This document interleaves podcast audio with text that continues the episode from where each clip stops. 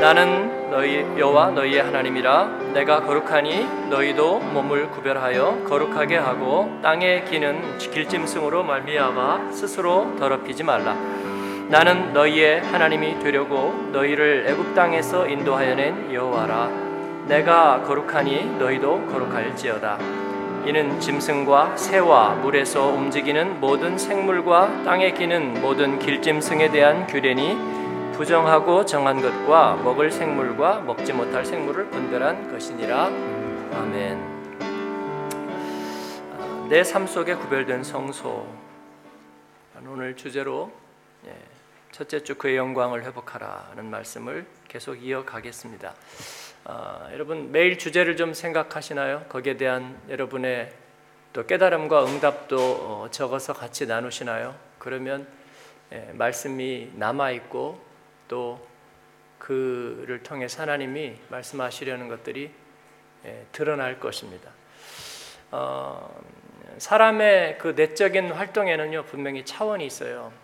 네, 어떤 사람들은 노래를 좋아한대요. 근데 불러보라고 그러면요 아, 안 불러요. 왜냐하면 하나도 아는 노래가 끝까지 부를 수 있는 노래가 없대요. 네, 그건 그 문제는 분명합니다. 한 번 나가서 부르려고 준비한 적이 없기 때문이에요. 그냥 흥얼흥얼 따라서 했고 공감은 했지만 그래서 그건 내게 아니에요. 내가 한 번 나가서 불러보면요. 구절구절은 잘 부르는 가운데 처음부터 끝까지 불러보면요. 노래를 잘 못하겠어요. 그래서 한 번 나가서 내가 외워서 부를 수 있다면 그 노래는 내 노래가 되는 거죠. 왜냐하면 좋아하는 것과 흥얼거리는 것과 그것을 내가 나가서 발표하는 정도는 각각 다른 레벨이고 다른 차원이에요.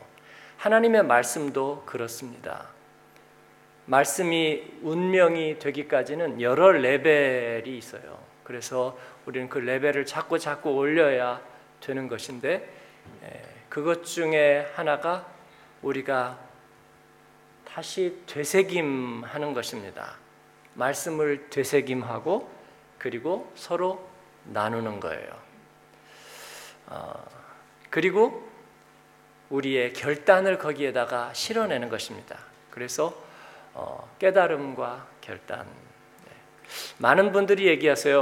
어, 뭐 복음적인 교회는 어디나 신앙 공동체는 마찬가지지만 우리도 역시 그들 중에 하나이고 어, 신앙 훈련 받고 그렇게 하면서 깨달음과 결단, 적용과 결단 한 것들, 그 적용과 결단을 한 것들이 내 삶 속에서 열매가 되었다는 네, 그런 고백을 많이 합니다. 예, 그리고 나눔은 열매예요. 나누기 시작하면 열매가 생기는 거예요. 그리고 우리 안에서 떠나지 않는 운명이 되는 줄로 믿습니다. 여러분 매일 말씀이 또 주어지니까 여러분이 새기고 또 그 말씀을 찾고 같이 나누시기를 바랍니다. 예, 요약도 다 올라가 있고요. 또 순별로 선장님들, 리더들이 열심히 나누는 줄 알아요. 함께 나누고 또 묵상하고 그러시면 좋겠어요. 어, 이번 특세 주제인 그와 같이 되기를 하나님의 거룩한 성품과 또 우리들의 삶에 대한 이 주제는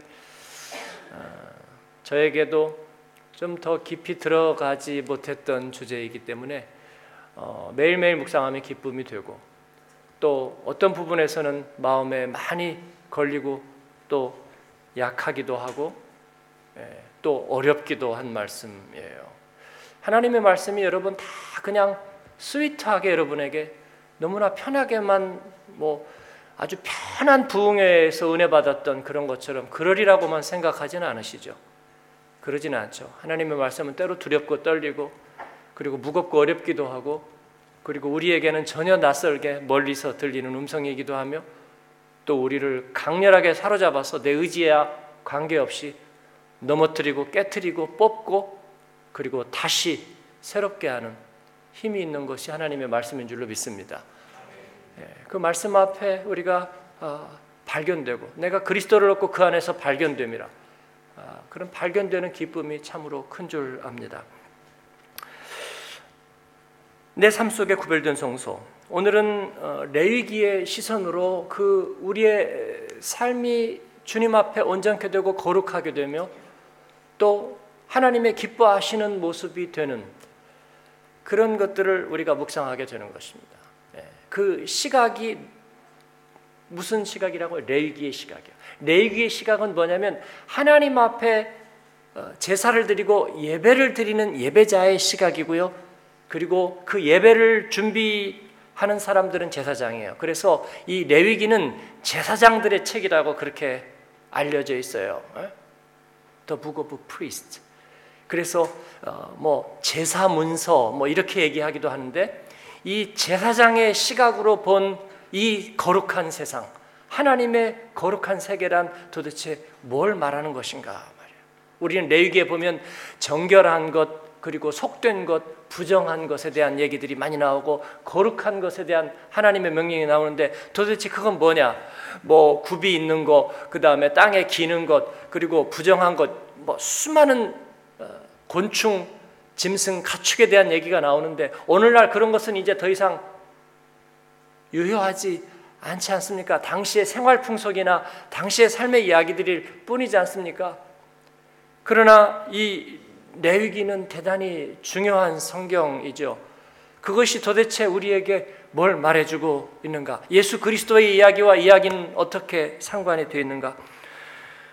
예, 새벽에 이 말씀을 하기에 약간 복잡한 주제가 될지는 모르겠지만 예, 단순화시켜서 이 중요한 주제를 오늘 나누려고 생각합니다. 성경에 나타난 하나님의 가장 중요한 주제들, 가장 탁월한 주제들은 이 레위기가 보여주듯이 가장 일상의 평범한 것들을 통해서 우리들에게 말씀하고 있습니다. 하나님의 거룩한 영광은요, 우리들의 미천한 우리들의 삶 속에서 표현되고 나타났습니다. 가장 연약한 육신과 찢기기 쉬운 육신, 상하기 쉬운 육신, 그리고 상처받기 쉬운 마음과 영혼에 하나님의 거룩한 보배가 담겼습니다. 다음 주부터 고린도서를 제가 강해할 건데요. 어, 우리 교역자 중에 한 분이 광고 영상을 준비하면서 초안을 그렇게 만들어왔어요. 고린도의 이야기, 우리의 이야기. 고린도에 있었던 이야기는 결국은 우리의 이야기가 됩니다. 제가 아, 글쎄요, 내 관점은 그것은 아닌데요. 고린도 사람들이 살았던 신앙 이야기를 오늘 우리들 속에서 비춰보는 것은 제 의도가 아니고 아마 성경이 쓰여진 목적도 그건 아닐 겁니다. 그게 아니라 고린도든 아니면은 프랑크푸르트든 아니면은 거제도든 아니면은 알래스카든 아니면은 케이프타운이든 또 어느 시대, 식민지의 시대, 전쟁의 시대, 그리고 기근의 시대, 전염병의 시대, 또 번영의 시대, 그 어떤 시대를 우리가 살았건 우리의 아주 깨알같고 그리고 연약하고 유한하고 그런 삶 속에 하나님의 영광이 어떻게 나타났는가, 그게 성경의 이야기예요. 고린도서는 그런 인간의 여러 가지 그 밑바닥, 가장 근본적인 삶의 이야기들 속에 그런 갈등들을 봉합하고 그런 문제들을 해결하는 어떤 방법들이 적혀 있는 것이 아니라 놀랍게도 그런 형편없고 그리고 그 가장 인간의 기본적인 인간의 삶들 가운데에 놀라운 하나님의 보배들이, 그리스도의 보배들이 더 멋지게 드러났다는 거예요. 복음을 전하는 사람들을 오해하고 받아들이지 못하고 그리고 오히려 배척하는 그런 상황 가운데에서 고린도후서 오 장 십칠 절에 그 놀라운 고백들이, 이전 것은 지나갔으니 보라 새 것이 되었다, 그리스도 안에 있으면 우리는 새로운 피조물이라. 여러분, 저는 고린도서를 볼 때마다 놀라는 거예요. 어떻게 이런 상황에서 이런 놀라운 정금 같은 고백과 그리고 아름다운 이야기들이 나올 수 있냐는 말이에요.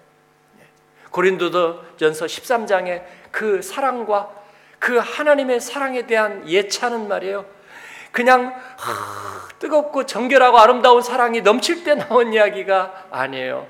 그 사랑이 왜곡되고 다른 것들로 하나님의 은사와 은혜들이 특권의 것으로 잘못 여겨지고, 그리고 그들이 하나님께서 주신 선물들을 잘못 사용하고 잘못 왜곡될 때 고린도서는 갑자기 하나님의 가장 정금 같은 사랑을 노래하기 시작하는 거예요. 저는 그 대조될 수 없는 대조법이 너무나 놀라워요. 레위기도 마찬가지입니다. 가장 탁월한 하나님의 말씀, 하나님의 관심들은 우리의 정말 비천한 일상의 평범한 것들 속에 깃들어 들어있다는 것을 우리들에게 말씀하고 있어요. 집안일 하다가 여러분 일 캐럿짜리 다이아몬드를 발견한다면 어떻게 되겠어요? 아, 내게 아니면 갖다 줘야 되겠고. 어쨌든 그, 예. 마치 그와 같습니다. 예. 내가 거룩하니 너희도 거룩하라. 오늘 이 말씀을 우리가 읽었는데요. 그게 어디 나오던가요? 레위기서 첫머리에 아주 서론처럼 분명하게 그렇게 나오던가요? 아니요, 그렇지 않죠. 오늘 부정한 짐승들, 먹지 말아야 될 것들, 이런 것들 쭉 나오다가 제일 끈 말머리에 그렇게 나오죠. 내가 거룩하니 너희도 거룩할지어다. 끝자락에 나옵니다. 그것은 우리에게 어떤 어, 헌법의 전문과 같은 그런 게 아니라 하나님께서 그 거룩함을 우리 가운데 어떻게 이루어 가시는가 하는 방법을 우리들에게 깨닫게 해주는 거고요. 그리고 그 하나님께 예배드리던 제사장들의 눈으로 그것을 얘기해주고 있습니다. 어, 하나님 앞에 이 구별됨이란, 거룩함이란 것은 뭐냐면 하나님께서 주권을 가지시고 이 세상을 창조하시고, 그리고 하나님의 성품에 합당하게, 그 하나님의 은혜의 성품에 합당하게 이 세상을, 질서를 만드시고 경계를 만드셨다는 것입니다. 그것이 첫 번째요. 하나님이 다스리신다. 하나님이 창조하셨다. 그리고 하나님께서 그 경계와 질서를 나누신다. 남자와 여자를 나누셨고요. 요즘 그 경계들이 깨지고 있는 것 아니에요? 네. 뭐 스타벅스에서 어, 동성애에 대한 배격하는 사람을 우리는 받을 수 없다. 뭐 사장이 뭐 그런 얘기를 했다면서요. 어느 누가 그런데도 스타벅스에 갈 겁니까? 그런 얘기를 페이스북에 올렸던데, 저는 직접 확인한 얘기는 아니지만 세상이 그렇게 가고 있죠. 모든 것에 대한 톨러런스입니다. 하나님이 정하신 경계에 대해서도 톨러런스가, 남자와 여자에 대한 경계가 넘어지고요. 동성애의 경계가 넘어진다는 걸 뭔 의미한 줄 아세요? 간음과 부정에 대한 경계가 무너지는 거예요. 동성애자들은 대부분 부부에 대한 정절 같은 것을 문제 삼지 않아요. 왜냐하면 그 동성애 문제의 그 시발이 뭐냐면요, 성적 취향에 대한 것이기 때문이에요. 그렇기 때문에 남자와 여자, 가정에 대한 정결과 정절에 대한 원래 그 가치는 거기에는 담겨져 있지가 않아요. 그래서 동성애자들은 자기는 뭐 학교 다니면서부터 뭐 관계들을 수없이 맺어왔다. 그리고 그런 것들이 요즘은 다 인정받는 세상이 되는 거예요. 그러면 부부는 왜 서로에게 정절을 지켜야 하죠? 서로에게 왜 신의를 지켜야 하죠? 그게 취향의 문제일 뿐이라면 말이에요.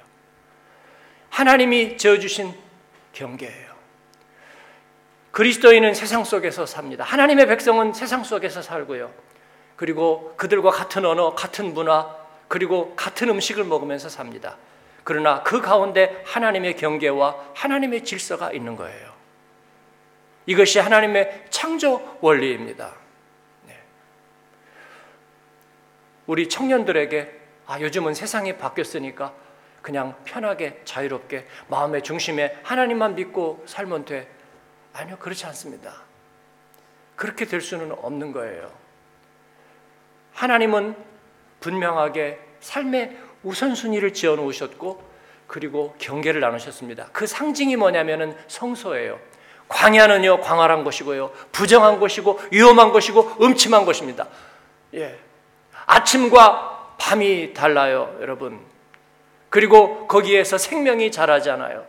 그런 곳에서 하나님께서는 분명한 하나님의 성소를 만드셨어요. 하나님의 거룩한 곳을 만드셨습니다. 그리고 거기에 있는 물건들은 거룩해요. 왜냐하면 하나님의 그 질서와 관련되어 있기 때문에요. 거기에 있는 사람들은 거룩해요. 그래서 아론, 제사장이었던 아론의 장자와 차자인 나답과 아비후가 하나님 앞에 예배를 드려가는데, 지성소에 들어가는데 하나님이 규정한 향을 쓰지 않았기 때문에 그들이 죽음을 당해요.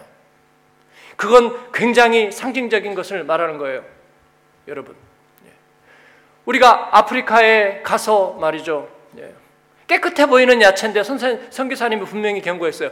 그 아, 선교사님이 아니라 우리를 안내한 집사님, 이 사람들이 물을 어떤 물을 쓰는지 모르기 때문에 그거 배앓이 할 수 있다. 호텔에서 파는 야채가 뭐 어떨까 싶어가지고 먹었는데 두 분이 탈이 났잖아요. 굉장히 심하게 탈이 났어요. 여러분, 분명히 경계가 정해져 있는 거예요. 하나님께서는 그 경계를 분명히 나누셨어요. 사랑하는 여러분, 거룩하라는 하나님의 부르심은 하나님이 주권자 되시고 하나님이 창조자 되시고 하나님이 이 세상에 생명의 질서를 나누셨어요. 그래서 우리가 의사의 얘기를 듣는 건 뭐냐면 그 생명 가운데 하나님이 나누신 질서들을 우리가 인정하고 배우는 것입니다. 사랑하는 여러분, 하나님의 부르심의 질서 안에 우리들의 삶이 담기기를 축원합니다.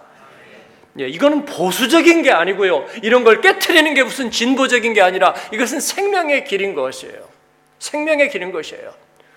예, 그러니까 여러분, 열린 척 하지 마세요. 진보적인 척 하지 마세요. 하나님과 원수되는 길이 되는 것입니다. 그러면 그들이 원치 않게 알지도 못하게 부정하게 되고 그런 경계를 넘어서고 잘못되게 된 사람은 그러면 다 죽어야 합니까? 누가 그렇답니까? 성경은 구원의 스토리입니다. 그 질서의 자리를 넘어서고 부정하게 되고 깨어지고 하나님의 관계가 무너졌을 때 하나님께서는 그들에게 치유와 회복과 다시 새롭게 됨의 길을 허락하시는 거예요. 이것이 레위기의 메시지입니다. 내가 거룩하니 너희도 거룩하라. 이것은 안 그러면 너희들 다 죽어라는 하나님의 위협문이 아니라 바로 이 앞에 쓰여진 말씀이 뭔지 보세요. 먼저 정결한 것과 정결하지 못한 것을 구별하고요. 정결한 것이 정결하지 못하게 되었을 때 어떻게 되는 그 클린싱, 그 정결례에 대해서 얘기하고 있어요. 그 정결함은 신약성경으로 이어집니다. 요한 일서를 통해서 우리들에게 그렇게 말씀하고 있어요. 만일 우리가 죄가 없다고 하면 스스로 속이고 또 진리가 우리 속에 있지 아니할 것이나 그러나 그는 미쁘시고 의로우사 우리가 우리의 죄를 자백하면 하나님께서는 우리의 죄를 우리에게서 깨끗게 하시리라는 거예요. 그리고 자녀들아, 내가 이것을 너희에게 쓰면 너희로 죄를 범하지 않게 하려 함이라. 하나님의 그 창조의 질서와 그 하나님의 주권과 하나님의 우리들의 삶에 나누어 주신 우선순위와 바운더리들을, 그 하나님의 통치의 방식들을 우리가 이제는 알고 거기서 벗어나고 범하지 않게 하려 함이라. 만일 누가 죄를 범하여도 아버지 앞에 우리에게 대언자가 있으니 곧 의로우신 예수 그리스도라.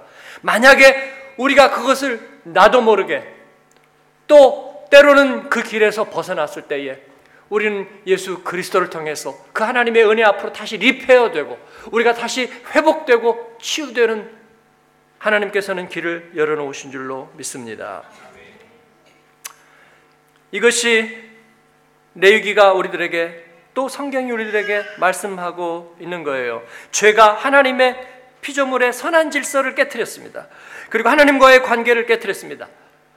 그것이 여기에서는요, 우리의 일상의 먹는 것과 입는 것과 생활의 문제로 나타나는데 여기에서 끝나잖아요. 그것은 이웃과의 관계로 나가고 그리고 공동체와의 관계로 가고 그리고 사회와의 관계로 가고 국가와의 관계로 가고 하나님과의 관계로 가는 것입니다.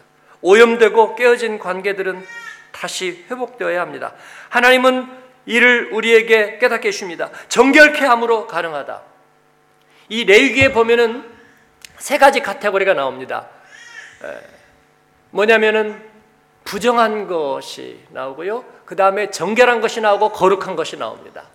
부정한 것은 뭐냐면은요, 정상 상태에서 벗어나버린 거예요. 경계를 떠나버린 것입니다. 정결케 되었다는 것은 뭐냐면은요, 다시 정상으로 돌아왔다는 얘기예요. 하나님이 원래 창조하시고 쓰실 만한 그 정상 자리로 돌아왔다는 거예요. 그런데 그 정결하게 된 것은 언제나 부정하게 될 가능성이 있어요. 그래서 하나님께서는 이를 정결하게 하고 회복시키실 뿐만 아니라 거룩하게 하시는 거예요. 거룩하게 한다는 것은 하나님의 은혜 가운데 있다는 것입니다. 하나님의 은혜로 특별한 목적이 부여된 가운데 있다는 것이에요. 그래서 우리는 거룩한 백성입니다. 그냥 위태위태하게 세상에서 죄 가운데에서 그냥 줄타기하면서 사는 그런 존재가 아니라 하나님의 영광의 목적을 위해서 구별된 삶을 사는 거예요. 그리고 그것들은 우리들의 삶의 구석구석, 먹는 것, 입는 것, 마시는 것, 그리고 우리가 발길을 내딛는 곳에서 분명하게 구획지어지고 구별되지 않으면 안 된다는 거예요. 예배는 그래서 우리들의 삶 속에 구별된 성소입니다. 이 레위기는 그래서 하나님 앞에 예배하는 태도와 내 삶에서 이웃과 살아가는 태도를 구별하지 않았어요. 내 삶 속에서 하나님 앞에 구별된 삶을 살아야 되지 예배에서도 구별되는 거예요. 우리는 잘못 생각해요. 예배는 대충 드려도 세상에 나가서 제대로 살아야 된다 그렇게 얘기하는데 레위기는 그렇게 생각하지 않아요. 예배를 적당히 드리는 사람이 세상에 나가서 제대로 살 수가 없다고 보는 거예요. 여러분 어떻게 생각하세요? 네? 뭐 연보를 드리는 것도 하나님이 마음의 중심을 보지 내가 나가서 언제 한번 크게 이웃을 돕기는데 익명으로 한번 크게 한번 쓰면 되지 하나님 앞에 뭐 세세하게 그렇게 헌금 드리는 거 뭐 그런 게 그렇게 중요해. 얼마 되지도 않는 거. 어? 내가 나중에 한번 내 수입이 얼마 딱 떼가지고 불이웃 하는데 한번 팍 보내버리면 그만이지. 그런가요 여러분? 그렇지 않죠. 돈의 문제가 아니죠. 하나님 앞에서의 구별 때문에 문제이죠. 하나님 앞에 내 삶이 성화되어 있는가의 문제이죠. 뭐 예배 시간에 어떻게 하나님이 뭐 사람 얼굴 외모를 보나 중심을 보지 반바지에 슬리퍼 신고 가도 눈곱 대고 가도 하나님 앞에 예배하면 그만이지. 그러나 세상에서는 그리스도인으로 사니까 잘 살아야지. 그거 맞아요? 틀렸죠. 그 태도가 나뉠 수 없는 거죠. 레위기는 분명하게 얘기하는 것입니다. 광야 가운데서도 그들은 정결하게 했어요. 쿰란 공동체를 보세요. 동굴에서 그들이 피해 살면서도 그들이 얼마나 깨끗했는지. 하나님의 말씀을 필사하는데 그 동굴에서 물이 없는 동굴에 물을 끌어다가 놓고 그들이 얼마나 자기들을 정결하게 하고 깨끗하게 하고 하나님의 말씀을 필사했는지. 그래서 이천 년이 지나도 그 말씀이 그대로 보존되어서 우리에게 오는 거잖아요. 이것을 부정적인 의미의 율법으로 그렇지 않으면 정죄한다는 시선으로 말씀드리는 것은 아니에요. 오늘날 우리가 너무 편해졌어요. 우리가 교회를 짓는데 의자를 극장식 의자로 할 거냐, 장의자로 할 거냐, 개별 의자로 할 거냐 같이 얘기했어요. 뭐 얘기는 너무 쉽게 모아졌습니다. 그냥 어, 개별 의자 혹은 장의자. 극장식 의자는 싫어요. 한국의 큰 교회들이 에, 극장식 의자를 한 대를 보니까 이렇게 높잖아요. 그러니까 일단 이렇게 허리가 미끄러지더라고요. 허리가 미끄러지면은 자연히 이렇게 이, 이, 이게 이게 되더라고요. 그리고 몸이 옆으로 기울어져요. 청년 예배 가니까 아 남자 여자 남자 친구 뭐 아니면 뭐 교회 오빠 뭐 이렇게 둘이 옆에 이렇게 기대고 이렇게 예배하고 아 제가 그냥 막 시험 들 뻔 알았어요. 막 내려가서 막 얘기하고 싶었는데. 느긋하게 이렇게. 근데 아우 쟤 안 되겠어 그렇게 물어보면 그래도요 제가 학교에서 공부 잘하고요. 그리고 밖에서는 믿음 생활 잘한대요. 여러분 그거 맞아요? 아닙니다. 그것을 구별하지 않고 있습니다. 사랑하는 여러분, 우리가 하나님 앞에 좋은 예배자 되기를 바랍니다. 그것은 하나님의 주권과 우선순위를 우리가 하나님 앞에서 늘 드리는 사람이에요. 그리고 좋은 예배자일 뿐만 아니라 우리가 좋은 가정의 사람이 되기를 바랍니다. 그리고 우리가 생활 속에서, 삶 속에서, 사회 속에서 이 세상과 정말 화목케 하는 직분을 잘 감당하는 하나님이 기뻐하시는 사회인이 되기를 바랍니다. 여러분, 그러나 우리가 그 가운데서도 범죄할 때가 있어요. 그 가운데서도 우리가 이그러질 때가 있어요. 성경은 분명히 그걸 얘기하고 있습니다. 그럴 때 어떻게 하는가? 하나님께서는 우리의 부정이 위협받을 때, 그리고 우리가 죄에 대해서 위협받을 때, 거룩함에서 이탈될 때 하나님께서 준비하신 것들이 있다는 거예요. 하나님은 그들을 정하게 하십니다. 대속죄일에 그들의 죄를 아사셀 양에게 얹어서, 어린 양, 흠없는 어린 양에게 전가시켜서 그들의 죄를 다시 씻어서 하나님 앞에 회복의 자리에 서게 하십니다. 왜냐하면 하나님의 거룩은 가치없고 부정하고 헛된 것들 사이 속에서 드러나고 그리고 열매가 되도록 하나님께서는 그렇게 고안하셨기 때문입니다. 제가 예수 믿고 복음주의자가 된 것은 어릴 때부터 떡잎부터 알아봤기 때문이 아니고 전혀 그러지 못했기 때문이죠. 그래서 저는 거기에 대한 자의식이 언제나 낮았어요. 내가 조금 더 훌륭했더라면 하나님이 더 귀하게 쓰실 텐데 나는 그냥 차선으로 선택된 사람이라 나는 어디 가서 얘기를 못한다. 예? 우선순위로 선택된 사람이 쓰임받지 나는 차선이야. 나는 차선이라고. 하나님이 이 사람 쓸까 저 사람 쓸까 하다가 그래 너라도 해봐라. 나는 그런 존재니까 라는 생각을 했어요. 하나님 우선순위 다 쓰시고 없으면 없으면. 그런데 그게 아니라는 것을 알았어요. 제가 그만큼 훌륭하다 그런 의미가 아니라 하나님의 영광은 그 미천한 것들 속에 있다는 거예요. 삼십팔 년 된 병자, 남편 다섯 된 여인, 일곱 귀신 들렸던 여인들, 그리고 인생의 의미를 알지 못하고 헛된 그물을 가지고 허탕치고 허공을 향해 싸우던 그들 가운데 하나님의 영광이 나타나고 하나님의 영광이 회복되었다는 거예요. 그러므로 우리의 삶 속에서 우리가 하나님의 성소를 만들고 그리고 우리들의 삶의 질서를 구별해서 하나님의 영광을 드러내야 한다는 것입니다. 미천한 것 가운데 하나님의 거룩함이 담기셨습니다. 그렇기 때문에 우리가 감사하는 거예요. 다 은혜로 된다. 예, 맞지만 그러나 그 하나님의 은혜는 우리를 다시 정결케 하고 구별시킵니다. 여러분, 예배하듯이 세상을 사는 여러분 되기를 축원합니다. 여러분에게 세상이 중요한 것처럼 하나님 앞에 온전한 예배자가 되기를 축원합니다. 가정 예배를 회복하세요. 자녀를 위한 축복을 회복하세요. 그리고 말씀의 나눔을 회복하세요.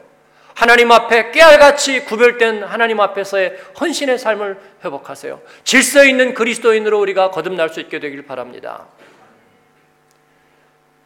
깨어있는 교회들, 하나님 앞에 쓰임받기에서 자기들의 삶을 잘게 잘라놓은 사람들, 하나님은 그들을 기뻐하시고 저는 우리 교회가 그런 교회가 되기를 바랍니다. 어떤 필요가 생기고 하나님 나라에 어떤 일들이 생길 때 자원하는 일들이 금방 채워져서 말이죠. 마치 보건력이 굉장히 빠른 피부처럼, 마치 면역력이 굉장히 강한 몸처럼 말이에요. 예, 우리 안에 하나님의 어떤 필요가 생기면 금방 서로 자원해서 금방 해결되고 그리고 넘치고 풍성하게 되는, 하나님 앞에 구별된 성소처럼 영광된 예배처럼 살아가는 저와 여러분 되시기를 주님의 이름으로 축원합니다.